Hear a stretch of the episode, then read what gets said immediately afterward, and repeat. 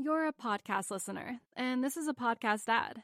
Reach great listeners like yourself with podcast advertising from Libsyn Ads. Choose from hundreds of top podcasts offering host endorsements, or run a reproduced ad like this one across thousands of shows to reach your target audience with Libsyn Ads. Go to libsynads.com now. That's L I B S Y N ads.com. What are you doing right now? Perhaps you're in the supermarket. Maybe you're on a run or on the commute. But wherever you are in the world, and whatever you're doing, right now you're also listening to my voice. This is the power of podcasts. The ability to communicate with your audience in an intimate and intentional way through audio. I'm Bea Duncan, Senior Partnerships Producer at Intelligence Squared. We've been a world leading forum for talks, debates, and events for over two decades. And we also use our cutting edge curation, creativity, and editorial expertise to elevate your brand to new audiences with podcasting. Intrigued? To find out what we can do for your organisation, book into a free consultation with me today. Find out more by going to www.intelligencesquared.com forward slash partnerships.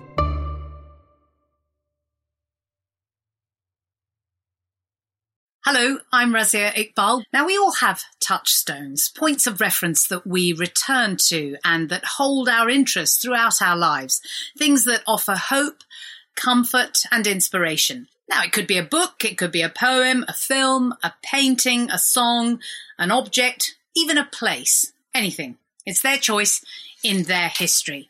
I'm delighted today to introduce my guest, the writer Salman Rushdie. It's not an overstatement to say that his second novel, Midnight's Children, changed literary fiction. It won the Booker Prize and was voted the prize's best of Booker on two separate occasions.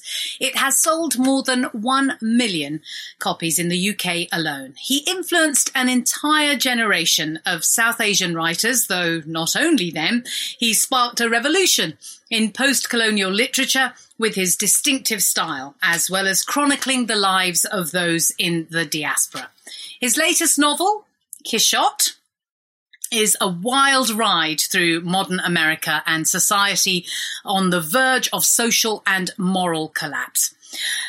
Now, as our guests uh, this evening, as we've heard, get an exclusive 20% discount on the retail recommended price of this book at Waterstones, just click the link in the book tab on the right hand side of your screen for more details. Salman, a very warm welcome. Salman, let's start with just simply getting you to tell us what you have chosen as your three touchstones. Well, the first the first one is a is an object. It's a uh, it's actually the the first thing I was ever given in my life. I was given it when I was one day old, and it's a it's a it's a piece of silver. It's a little silver ingot about an inch high, which is engraved with the unpartitioned map of India. Because, you know, when I was born, it was two months before the partition. So in those days, Pakistan didn't exist. So I have, it was given to me by one of my father's friends. Um, and, and I, I've kept it with me ever since. I, I, always somewhere close by. And second thing is a story, which is, um, I mean, I'm a big Joyce fan, so I, it's it's difficult to know what bit of Joyce to choose. But I, but I chose his short story, "The Dead" from Dubliners, which I think has some claim to be one of the very greatest, if not the greatest, short story in the language. And the third one is the well-known Nobel Literature laureate Bob Dylan.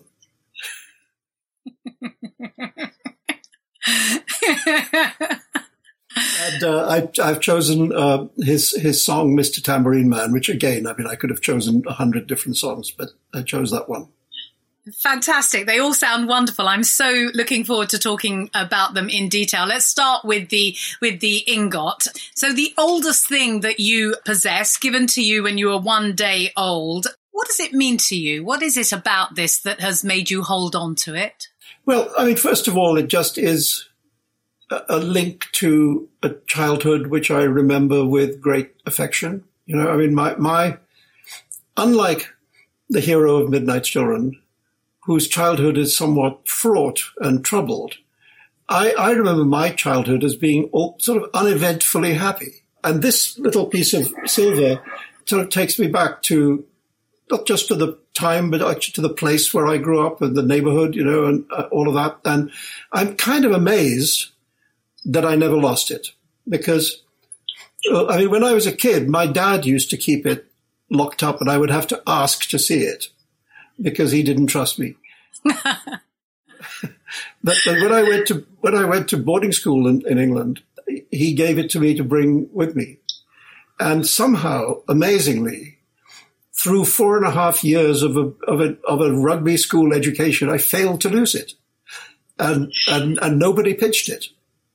I mean, it's silver. It's worth it's worth something. It's solid. Well, I, I, I, so it's worth something. Just hold it up for us, and and and you've you've described it a little bit, but on on on it it says it says ten tolas, which is about I think just over a hundred grams in weight, and it's of a very high degree of purity. It's it's a it's almost hundred percent pure silver, which is actually purer than the pure silver you get now. You know, so yeah, I mean it's and it's got it has this beautiful little little map engraved on it and, and, and emblazoned with India across it. I, I, I, wonder about the the fundamental narrative of that that foundational narrative of India, which it obviously symbolizes, and, and, and what that means to you, the secular narrative of an India. Yeah, well, I mean, I'm a you know I'm a child of that generation. Uh, uh, I mean, I'm slightly older than the children I wrote about in the novel, um, so, but I mean, I'm eight weeks older. so, so not a great deal. And I guess I grew up as as a person who who bought very passionately the idea of Indian secularism, the kind of Nehruvian uh, idea of India. And my family, you know, like like many Indian Muslim families, were was divided more or less down the middle by the partition.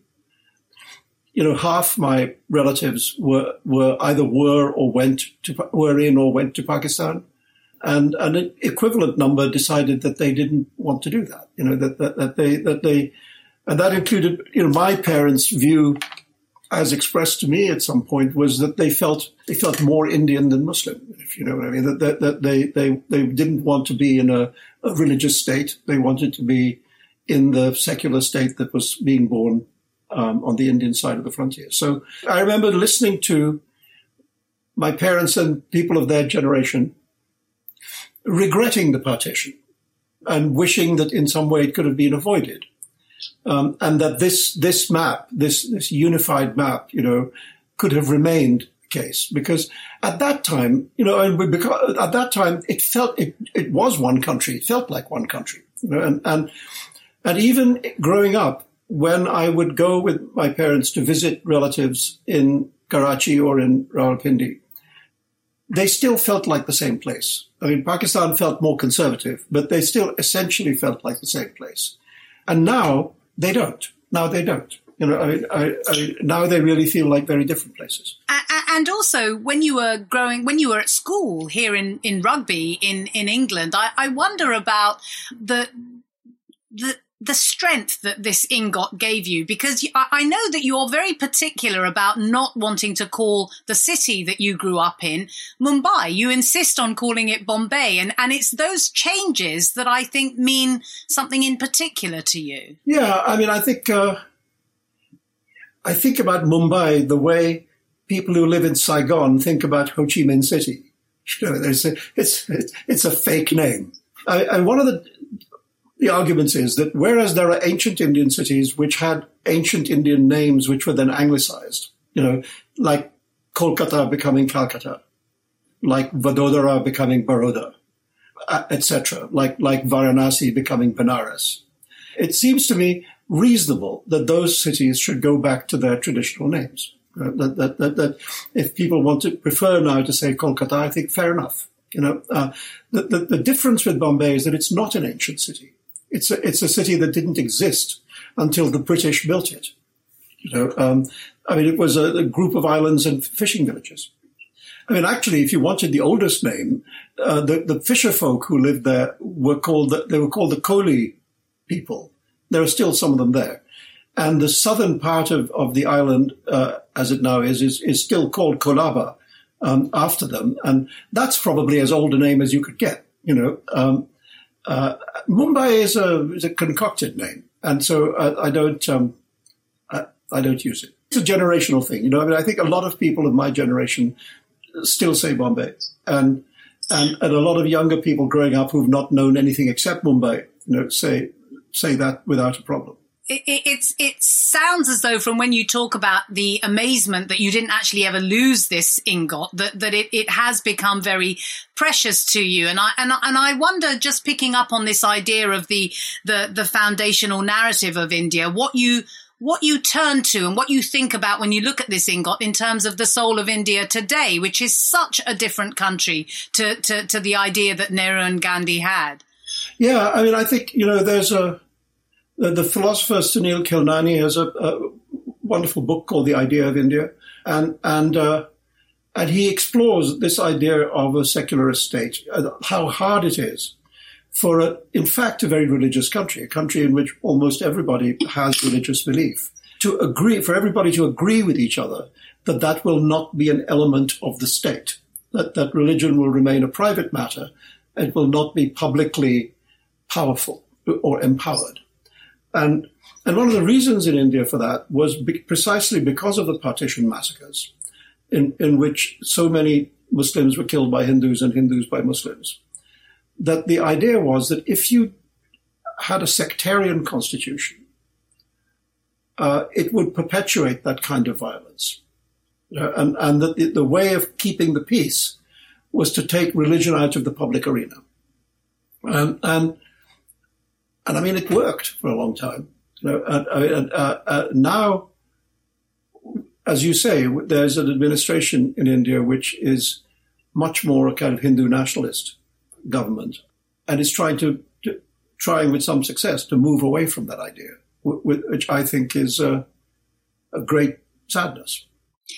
And the ingot, I presume, also connects you very deeply with your with your father and your parents generally. Yeah, I mean, it is. It's a reminder of all of that, you know. Especially, as I said, because my dad kept it locked up he wasn't very good at looking after things, actually. I mean, I, I, I mean, I, have often told the story of this first short story I ever wrote, which was based on having seen The Wizard of Oz. And, and he got his secretary to type it up for me. And then he said, look, if I give it to you, you'll lose it, so I'll look after it. And then he lost it. Uh, just a wonderful way for us then to get into your next touchstone, which is in fact a short story, and and it's the the last short story in James Joyce's collection, The Dubliners, which was published in 1914. So tell us why tell us why this is so important to you. When I was when I was beginning to think about being a writer, I, I suppose when I was at Cambridge, and I hadn't really written anything worth mentioning. Joyce was one of the what became one of the kind of giant figures for me. and and uh, in a kind of funny way, because I, I had a, I was going out with somebody who was doing a, a dissertation on Finnegans Wake and the French Nouveau Roman. As, as I must say, as an act of great love, I therefore had to read Finnegans Wake and a lot of French Nouveau Romanciers, Michel Butor, Nathalie Sarraute, uh, etc painful experience. And, and, and of course, Finnegans Wake is by far the most complicated and difficult of Joyce's books. Um, and, and I, you know, I, I, had trouble with it as everybody does. And I went sort of backwards through Joyce. So I went from Finnegans Wake back into Ulysses and from that back into the portrait of the artist as a young man and from that back into the, the, the short stories, into Dubliners. And which, and the books become, incre- as you go back in time, they become increasingly accessible by the time you get to Dubliners, it's just really very beautiful stories. So, um, and and I do think the Dead is an unbelievably moving story because you know it's it's it's about husband and wife, and the husband discovers in the course of the story that his wife has really loved another man who who died for her, you know, and and he realizes that whatever he does, he can never live up to that. He can never live up to the love of somebody who died for her. And, and so even though, you know, they don't break up or anything, they're together, but he just has to understand that he will always come second. To, um, and that the dead, the power of the dead, is greater in, than the power of the living. The, the the particular the particular passage that you return to again and again is is the one right at the end. I wonder if you would read it for us. This is uh, when Gabriel Gabriel is the man. This is this is when he's begun to to weep because uh, because he realizes what we've just been saying. He realizes that, that, that the real love of his wife's life is is a man who has died, uh, and and he goes to look out of the window, and um, a few light taps on the pane made him turn to the window. It had begun to snow again.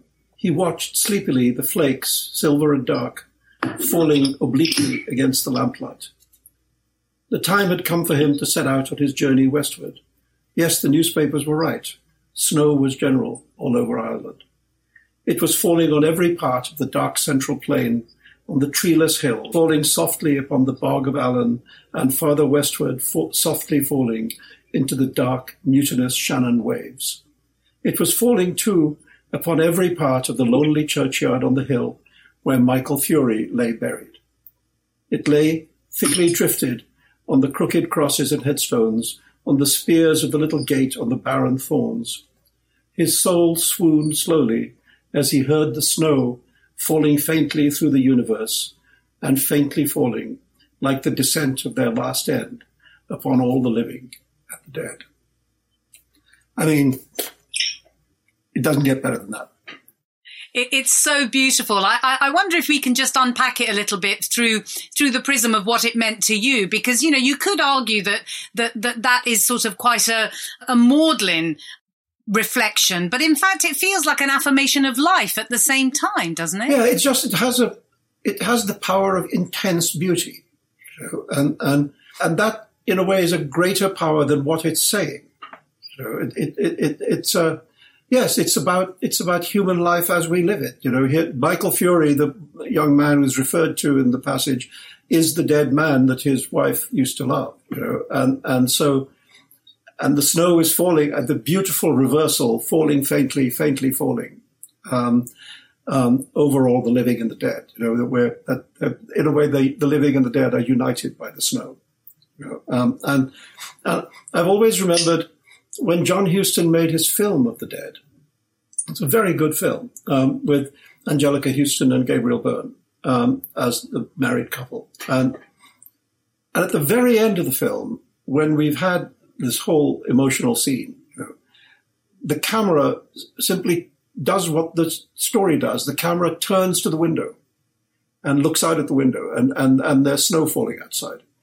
And instead of there being actors acting, uh, voiceover comes in and just reads that passage, you know, um, and uh, and it, what it felt to me watching the film was that we had gone from watching a very good film to hearing genius, and that there's a difference between the very good and the great, and and uh, that passage of Joyce actually just made me think, okay, that's that really just is as good as it gets. You can't write better than that.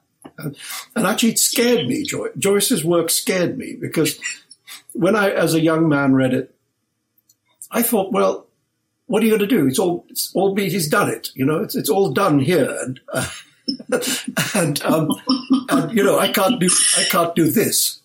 It must be like a young 19 or 20 year old writer who wants to be a playwright reading Shakespeare thinking, oh, I may as well give up. but but I mean, you you might have thought that when you first read it, but I I wonder what it is then that brings you back to it again and again. I mean, it's obviously the the aesthetics of it. It's completely beautiful to to read again, but but I also wonder about the impact that it makes on you as a writer. Yeah, well, I think it's I think Joyce in general, you know, because people think of him as difficult and as I say, Finnegans Wake, very difficult. But but the but the other stuff, not so much really. You know, and and and I think what people miss when they are scared off Joyce, you know, is is is the, the very deep humanity of his writing. You know, his, his incredibly deep love of human beings. So, and and uh, wonderful writer of women. You know, uh, uh, I, mean, I mean, Molly Bloom's soliloquy at the end of Ulysses is maybe the best piece of writing that a man has ever done about a woman's interior life, um, and and um, uh, and very funny. You know, there, there's a lot of there's a lot of Joyce that is very funny, and also it has the quality of great literature, which is that every time you read it, it gives you something else. Uh, it gives you something you didn't have the previous time. Partly that's because you change. You know, I mean, when I first read Dubliners, when I first read Ulysses, I was no more than 20 years old.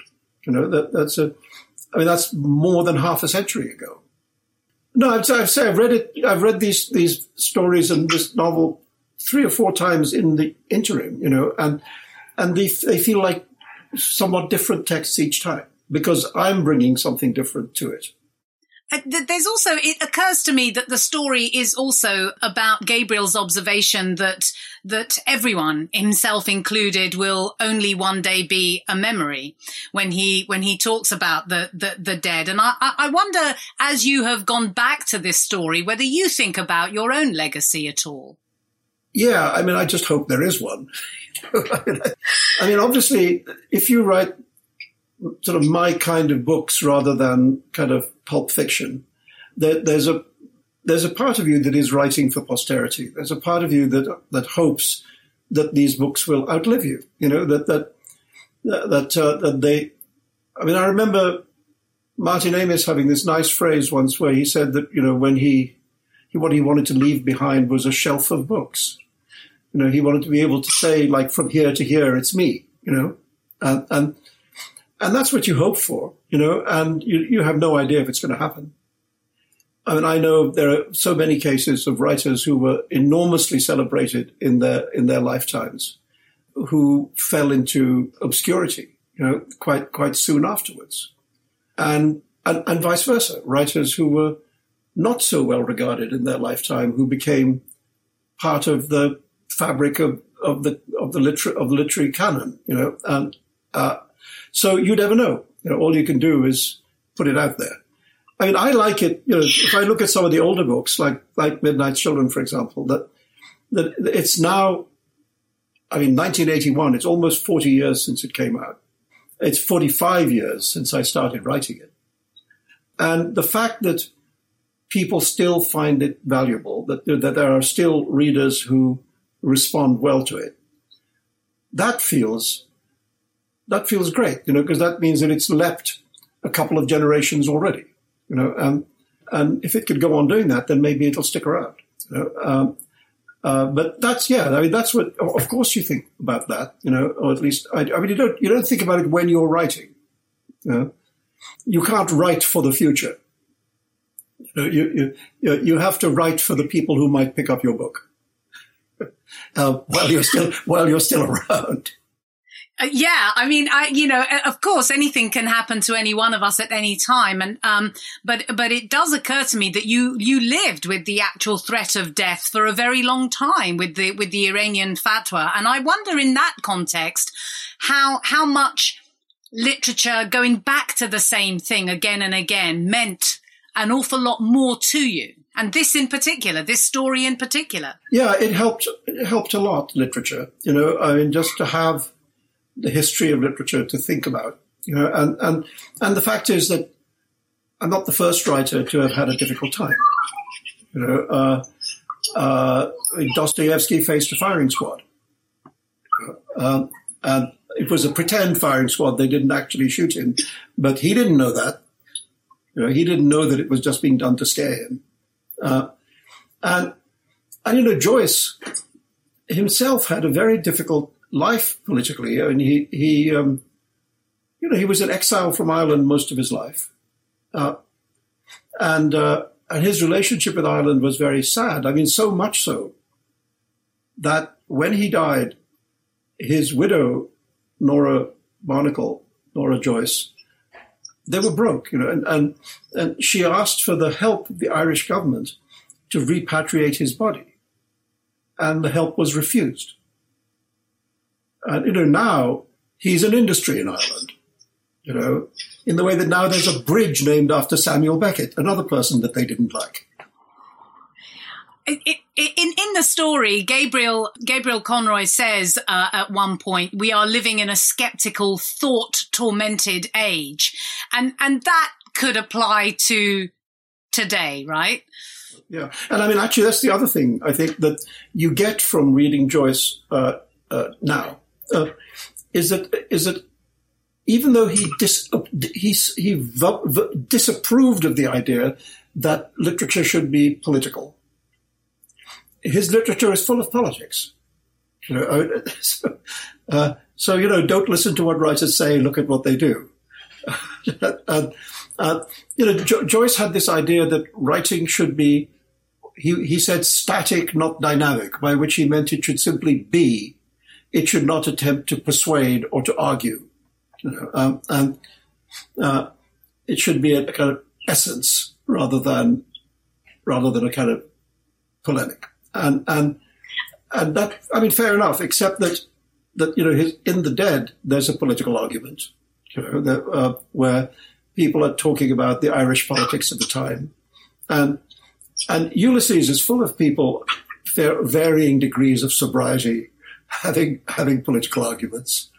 Um, so so politics is all there all the time in him, and yet he doesn't make the mistake of making his books based on political issues, you know, and, and, and as a result, they don't date, you know, and, and that, uh, that's, I think, was a lesson that I learned, which is that it's one thing to say public affairs are a part of private life. And so if you're going to understand the private life, that needs to be a dimension that, that you, that you, that you include.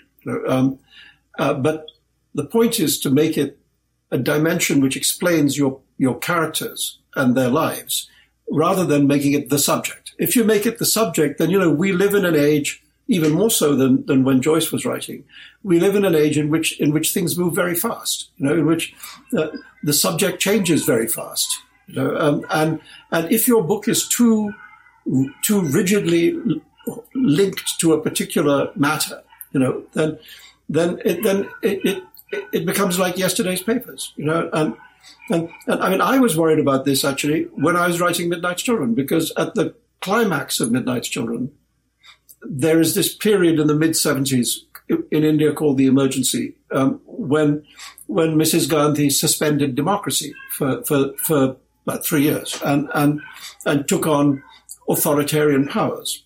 And, and the book has a strong point of view about that, you know, but, uh, but I remember when I was writing the book, worrying that, you know, a time would come at some point when nobody cared about Indira Gandhi or the emergency.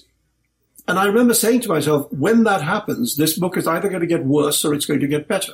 It's either going to be, it's either going to be damaged by being too topical, you know, when that topicality has faded. Or it's going to, it, people will see that the underlying drive of the book, its characters and story, um, in a way emerge, you know, when that topicality is, is lessened. You know? So, and I literally, I didn't know which it would be. I literally didn't know. Of course. And it's so interesting, isn't it, that we live in the middle of this incredible debate about cancel culture, which does sit in a period of real polarization of, you know, freedom of speech uh, versus authoritarianism and people saying, you know, you don't have the right to say this, but I do. And I, I wonder how you reflect on, on that as a writer who is still keen to continue writing. I mean, I imagine that you're never going to stop writing until, until you can't anymore. Well, I hope not. Yeah. I mean, I, I sometimes envy Philip Roth for having had the strength to stop, but, but I, I don't, I don't, I don't plan to stop. Look, I mean, here's the thing about first of all, who owns who owns material? You know, this this this question about whether the question about appropriation. Uh, but uh, my view is nobody owns material. Uh, anybody can write about anything, because otherwise, you know, men could only write about men, and women could only write about women, and short people could only write about short people, and fat people could only write about fat people, and and you know, so on. It it becomes very quickly ludicrous. Um, but that doesn't mean that you can be lazy about it. You know, it, uh, especially if you're stepping away from your own experience of life uh, to enter into a very radically other experience of life, whether that's racially other or sexually other or whatever it might be. You know, uh, then it becomes your business to get that right. You know, and to uh, to to to to find out about experiences which are not your own and write out of that knowledge. You know, I think write what you know is fair enough, but then sometimes you have to increase what you know um, in, in, in, order to be able to write. And then there's, you know, the other question which I have great sympathy with, which is the question of power. Who, who gets to hold the microphone? Uh, who is denied that? And I think that conversation that's happening right now, you know, across the media, it, it happening uh, in in television, it's happening in the film industry, it's happening in book publishing, uh, etc. I think that's a very important and valuable conversation. That you know, more sorts of people need to be able to, to, to have to have access to uh, uh, to speech. You know, and uh, I mean, I saw the other day. I know there's been this fuss about Annie Leibovitz did a, a, a cover of uh, took a photograph of Simone Biles for Vogue, and everybody thought it was a terrible picture. And then, meanwhile, you know, a young black photographer took a picture of Viola Davis for the cover of Vanity Fair, and it's a fantastic picture. And, uh, and you know, basically, he knew how to light black skin, and it's not that I mean Annie's taken pictures of black people before. She's taken pictures of Michelle Obama and and Oprah Winfrey and Serena Williams and you know all sorts of people, but she got this one wrong.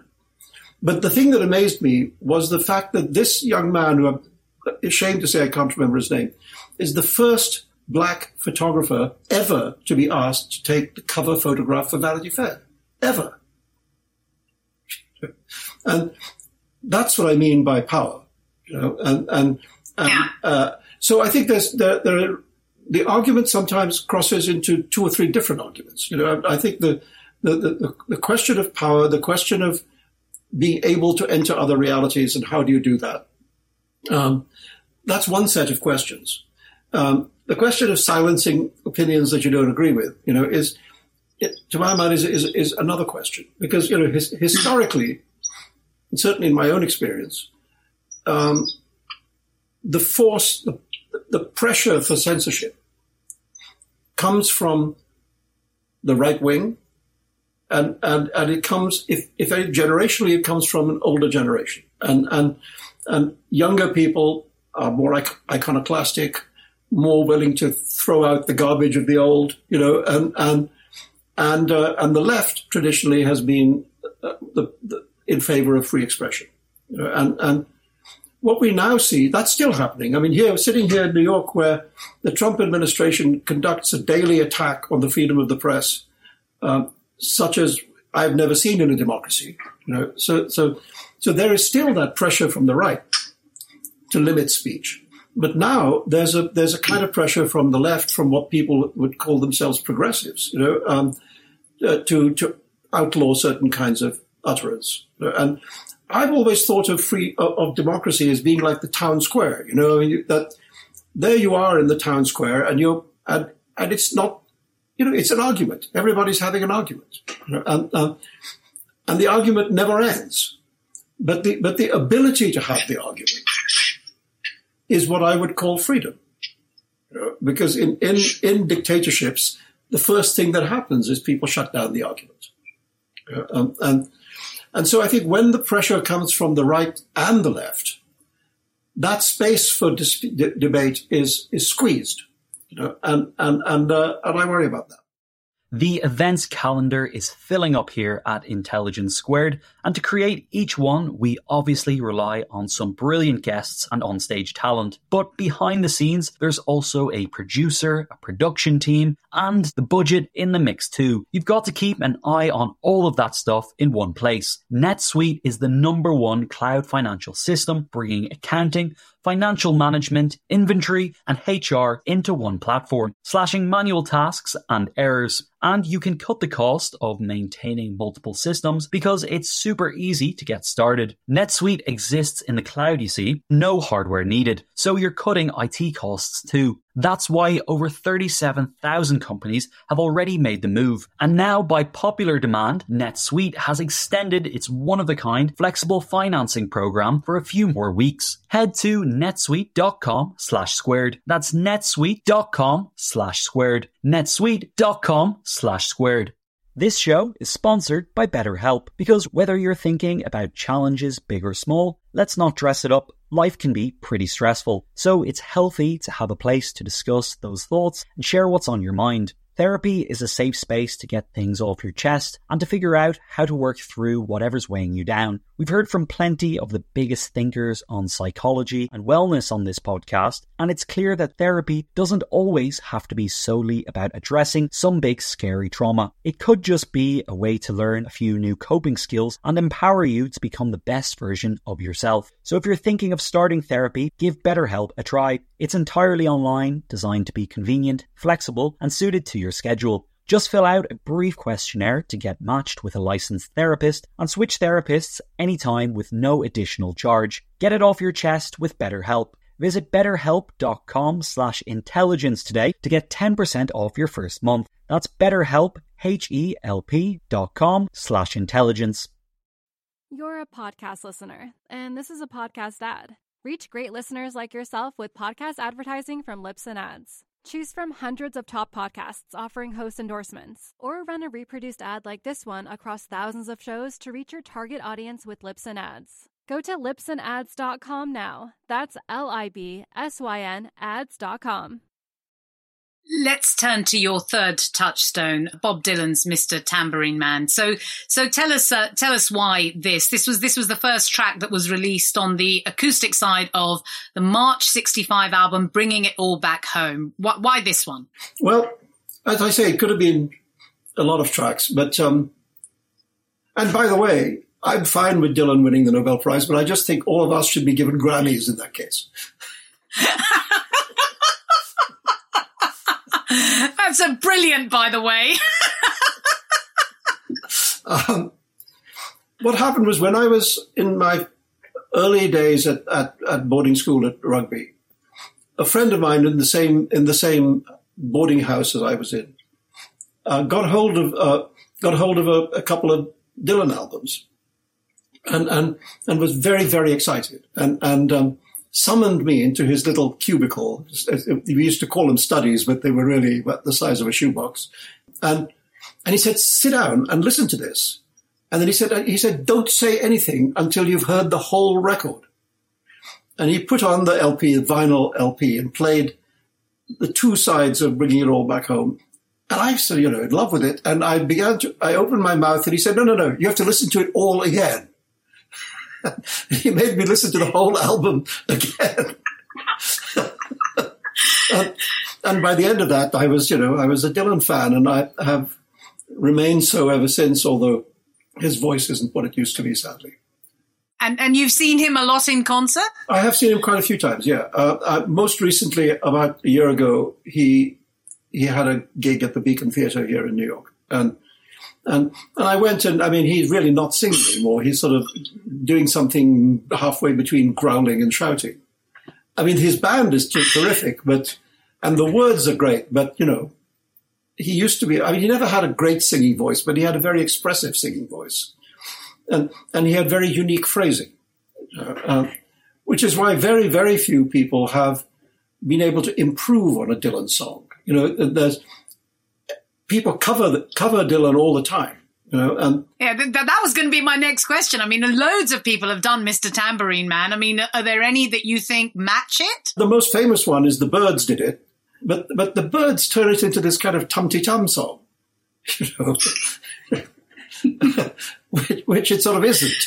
Um, and people have tried to cover like a Rolling Stone, and it's no good. And I mean, the the, the one song of his that I think well, there's a few songs that people have tried to cover successfully, like Just Like a Woman has, has had a lot of very good cover versions, and I Shall Be Released, and uh, songs like that, you know. Um, but Tambourine Man, I don't think anybody, anybody, I mean, the Byrds version is, is, is pathetic, really. Uh, uh, uh but I remember it struck me, first of all, first of all, it's a story song, you know, it's a long narrative song. Um, and it's it's a long song, so it it actually breaks the, what used to be the kind of rule in the early '60s that pop songs had to be under three minutes long, you know, and and, and suddenly you have much longer songs coming out of Dylan, and, and a bit later when when when he released Blonde on Blonde, um, one one of the four sides of the double album is a single song. You know, "Sad Eyed Lady of the Lowlands" is the whole side of the album, you know, um, and so he got people used in a way, I guess, in the way that J.K. Rowling got young kids used to reading very long books. Dylan got people like me used to listening to very long songs and, and, and, and finding the richness of them. Also, of course, it's a psychedelic song. I mean, it's a, it's a, it's a song about, I mean, Mr. Tambourine Man is a, is a drug dealer, essentially, you know, um, and so the song is about a, a, about an acid trip Hasn't hasn't Dylan always denied that though? Yeah, he can deny it all he likes. I mean, you know, okay, he denies it. So what? um, take me disappearing down the smoke rings of my mind, really? and I never did acid. You know, I mean, I was always much too scared to to uh, take those drugs. And so, in a way, my only experience of an acid trip is through Mr. Tambourine Man and songs like that. Uh, so you're, you're you're a man of you're a man of words. So um, you know, reflect on the lyrics. I mean, you talk about this as a long. I think it's about five and a half minutes long. This song. Let, us just reflect a little with you then on the on the kind of surrealism of those lyrics. I agree. Well, I mean, that's the thing that most appealed to me about it is is the is the surrealism, the the kind of fabulist nature of the song. As you know, that's that's kind of been my inclination as a writer anyway. Uh, and uh, and Dylan, I mean, I mean, Dylan's writing is very beautiful, and and it, and it showed me a lot. You know, uh, a lot of his writing. Um, what I what I re- resist a little bit is people saying that Dylan is a great poet, you know, because because to my mind the, the, the words and the music are so entwined, you know, that I don't know what it would be like for somebody to read Bob Dylan's lyrics who had never heard the music. Um, uh, uh, some of the songs I think would not hold up. I think actually Tambourine Man is the one that comes very close to holding up. I think it's actually lyrically very powerful. And, and I mean, I, for example, I mean, I used to be able to do this. I used to have Bob Dylan memory competitions with Christopher Hitchens. And let me just tell you, trying to have a memory competition with Christopher Hitchens is the is the dumbest move you can ever make. because, because, Christopher had a, a, retentive power for for verse and for poetry I mean, uh, greater than anybody I've ever known. And and you know you would say you could say to Christopher Shelley, and he would do twenty minutes you know, just just from memory. He could do Byron, you know, etc. Uh, and, and he could do Dylan. So we used to have these competitions, which I would always lose, but but they were but they were enjoyable. And and I used to be able to do Tambourine Man from memory, but you know, now I'm 73. So, so it's not quite what it was. I actually think the last verse, the last verse of Tambourine Man is the one which is most poetically beautiful. So maybe I'll just recite that.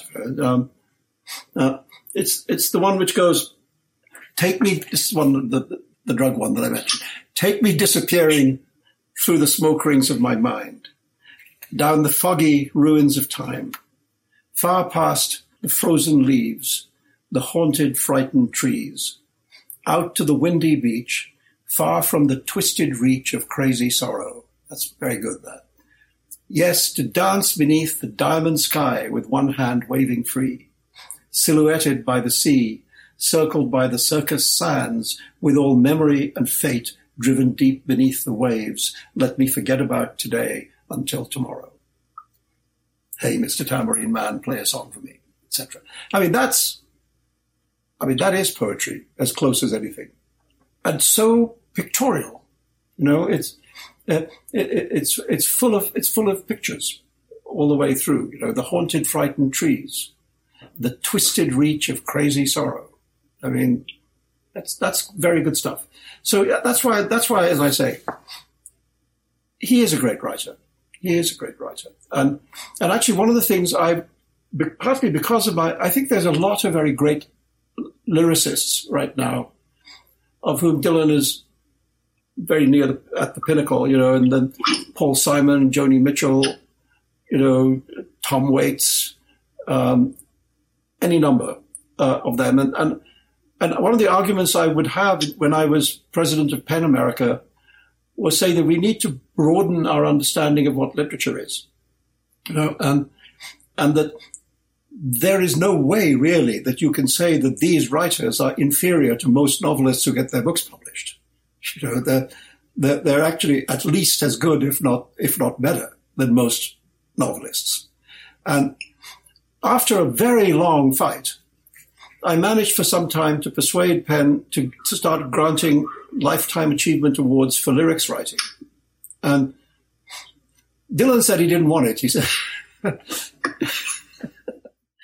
He was holding out for the Nobel Prize, Salman.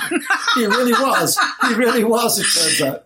But like in the first year, we get, we would give it to two artists every two years rather than one a year, uh, just because sort of more fun. And the first year we, we gave it to Leonard Cohen and Chuck Berry. And they both came and it was an extraordinary moment because they'd never met. And Leonard Cohen said this very sweet thing about Chuck Berry. He's, who he said, you know, everything began with Chuck Berry. He, uh, he said, if he said if Beethoven hadn't rolled over, there wouldn't have been room for any of us. Salman, thank you so much for sharing with us your, your three touchstones. We have got about 10 minutes for questions. So uh, I'm hoping that you'll keep your answers uh, short so we can get as many in as possible. So the first one is um, in Golden House, you write stacks of ingots, sacks of doubloons, racks of louis d'or, and buckets of ducats. I wondered how important it is to you how your writing sounds when it's read out loud. Well, I mean, thanks. I mean, I think the answer is I pay a lot of attention to the music of the words. You know, I mean, just it's really continuing on from what we were saying about about lyric writing. I do sometimes, not always, sometimes read passages aloud to myself uh, to, to, to see if to see if they sound right. You know, because actually the ear is a very good judge of mistakes. You know, you you you can't fool yourself when you hear yourself saying something that isn't right. It gets past your defenses. So yeah, sometimes I do that, and particularly with long dialogue sections, because with the the, the the, difficulty of dialogue is to differentiate properly so that you so that the two people each sounds like themselves. You know, um, and it should be possible to write dialogue without having to say who's speaking. You should know that from how they're speaking. You know, um, and so yeah, I do. I pay attention a lot to the music of it, and and yeah, I, I I'm lucky in that I have a uh, for the last three or four books had this wonderful uh, series of, of readings and, on audiobooks, and which are, which are actually much better than I could do myself. So um, I'm grateful for that. And yes, I, I do pay attention. This the next one is from Frank in London. I couldn't help notice your three touchstones were an object, a piece of literature, and a piece of music. In the current century, it would seem that children and young people might encounter far fewer objects, far less literature, at least in the traditional sense, and a more hyper commercialized uh, music. Do you imagine in 50 years, a teen today might be able to say her first iPhone was a touchstone and in as meaningful a way? Has something fundamental changed? Do you think? Yeah, I mean, I think th- some fundamental things change all the time. You know, I mean, that, that's, that's sort of all right. Um, it's all right that the world changes. Um, and it may well be that an iPhone is a touchstone. I mean, iPhones are colossally transformative in our culture. I mean, uh, you know, even at the political level, I mean, I think one of the reasons why we're having this conversation about racism is because people are able to record uh, racial abuses on their smartphones. It's, it's not that racial abuses just began. You know, um, they, they've been going on throughout the history of this country. But now people can see them and it changes the conversation. So I, am absolutely willing to believe that iPhone could be a transformative object. You know, um, but it's it's true that you know we.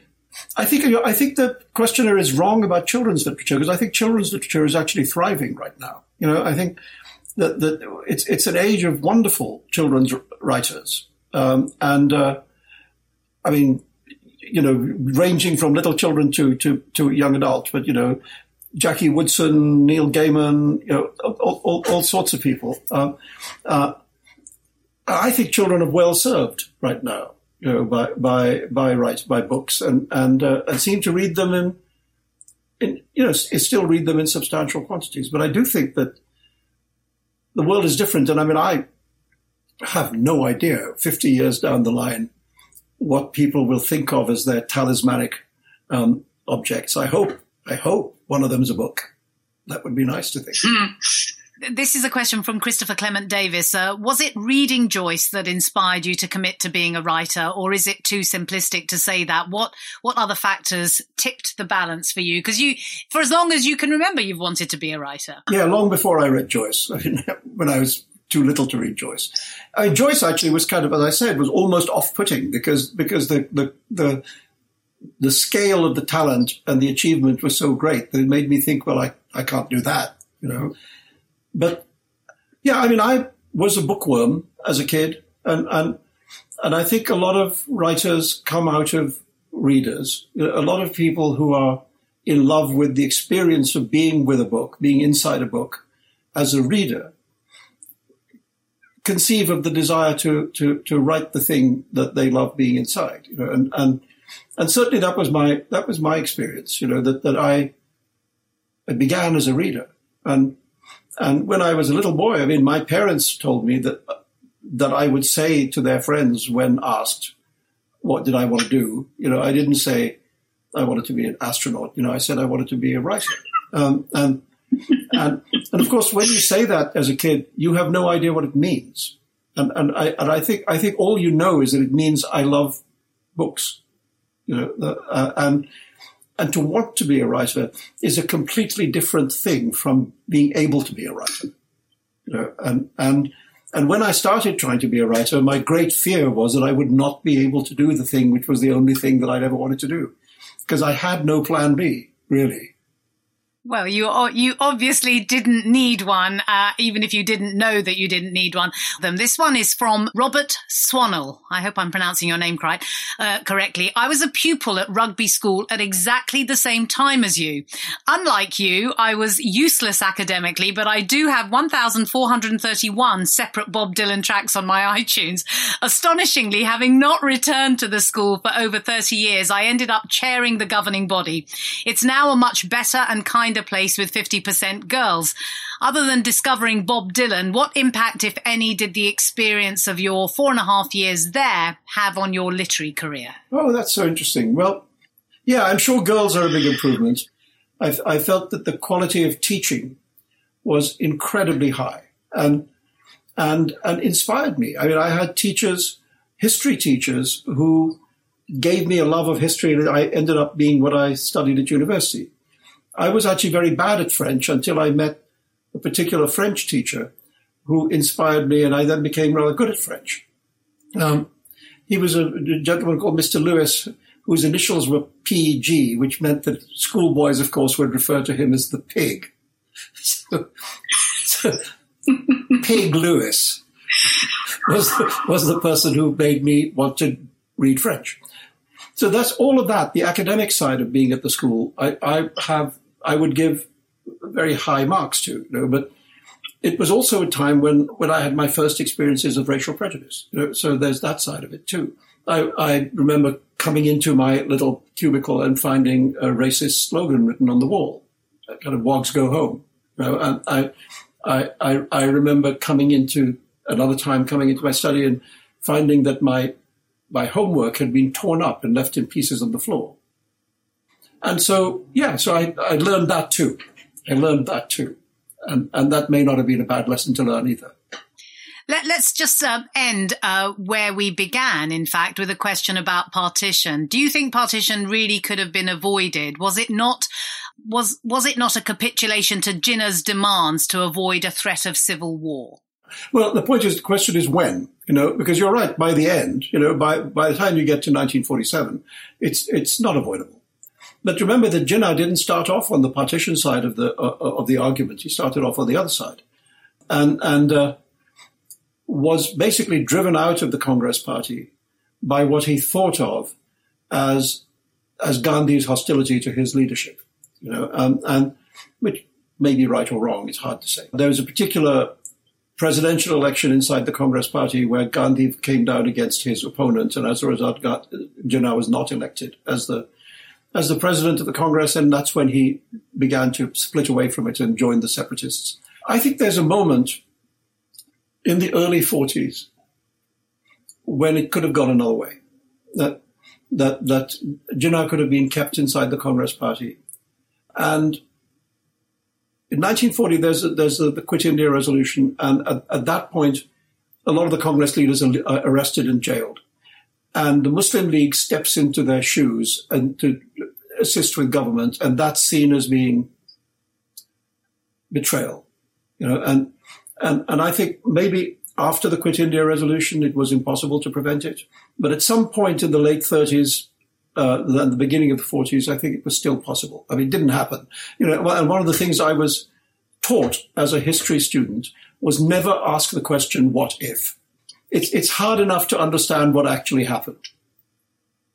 You know, what if is an uninteresting question. There's just one final question. I think we've got time for it. Um, about the possibility of you turning to India again as the subject matter of your fiction, uh, particularly in the context of Modi. I mean, India appears in all shapes and sizes in in many of your novels, but but I, I suppose the, the the question is is referring back, I suppose, to Midnight's Children. Well, I mean, never say never, you know. But at the moment, I mean, I'm very interested in what's happening where I actually live, you know, um, and uh, and in, and in facing up to that, and and and not you know, I mean, not even politically, because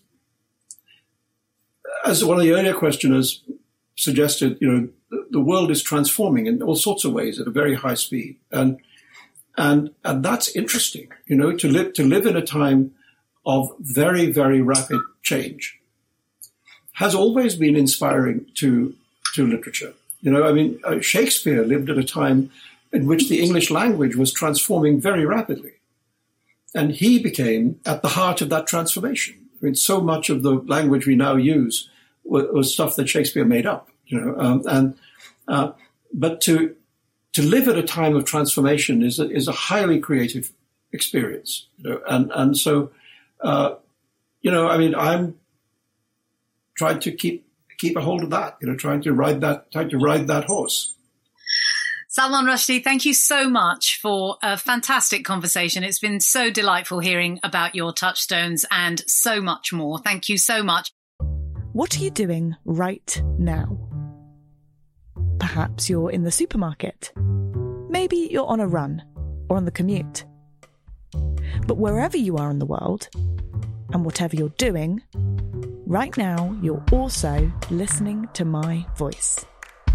This is the power of podcasts. The ability to communicate with your audience in an intimate and intentional way through audio. I'm Bea Duncan, Senior Partnerships Producer at Intelligence Squared. We've been a world leading forum for talks, debates, and events for over two decades and we also use our cutting edge curation, creativity, and editorial expertise to elevate your brand to new audiences with podcasting. Intrigued? To find out what we can do for your organization, book into a free consultation with me today. Find out more by going to www.intelligencesquared.com forward slash partnerships.